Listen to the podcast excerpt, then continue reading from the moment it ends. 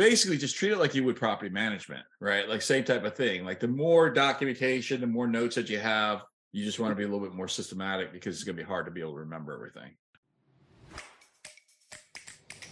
Welcome to the No Broke Months for Real Estate Agents podcast. Working as a real estate agent can be incredibly rewarding and fulfilling, but it can also be frustrating if you aren't making the money you deserve. So if you're ready to end the stressful cycle of working hard for no results, then get started with a proven step by step system so that every month is no broke months. My name is Dan Rochon. I'm the host of the No Broke Months podcast, which is a show for real estate agents to help you have no broke months. Thanks for joining me. Enjoy the show. What to look out for when you're dealing with an expiring lease.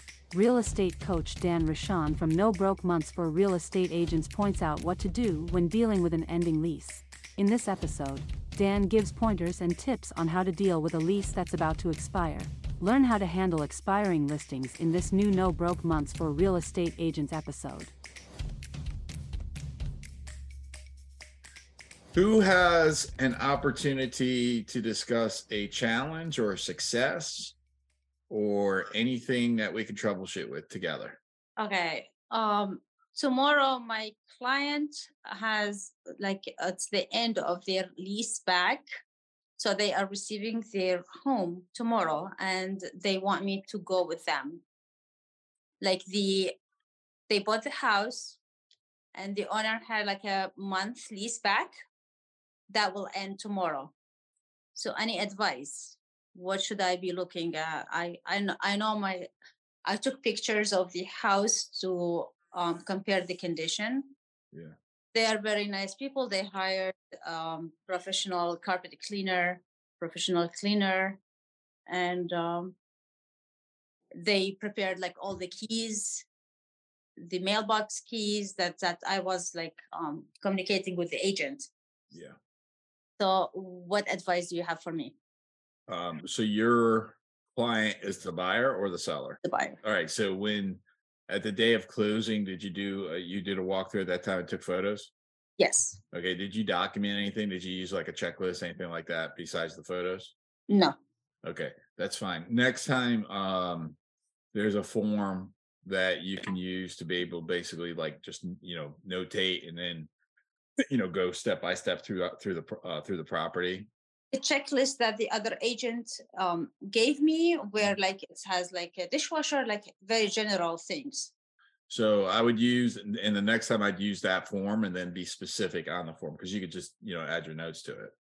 Okay. Right um but it it, it really doesn't matter because you took photos right? So that's that's good you know that's even better than between the two you'd rather have the photos right? But better would to be able to do both Mhm. right? Like for me personally, I need the notes and the photos because I'm not gonna like take the time to look through every single photo and like sort of compare it, you know, in real time.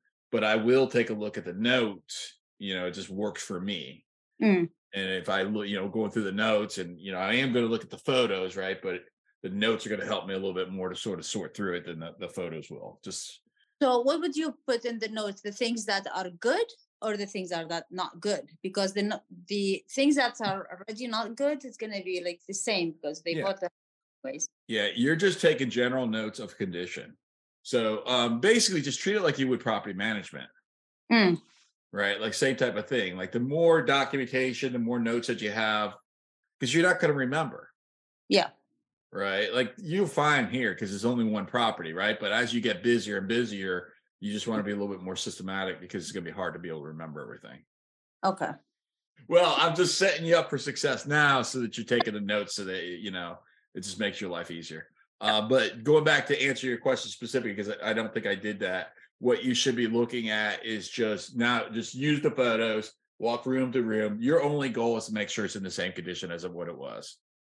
And there may be a nuance of difference if, if it's something insignificant, you know, mention it, but I wouldn't make a big deal of it unless if your clients it's important to your clients.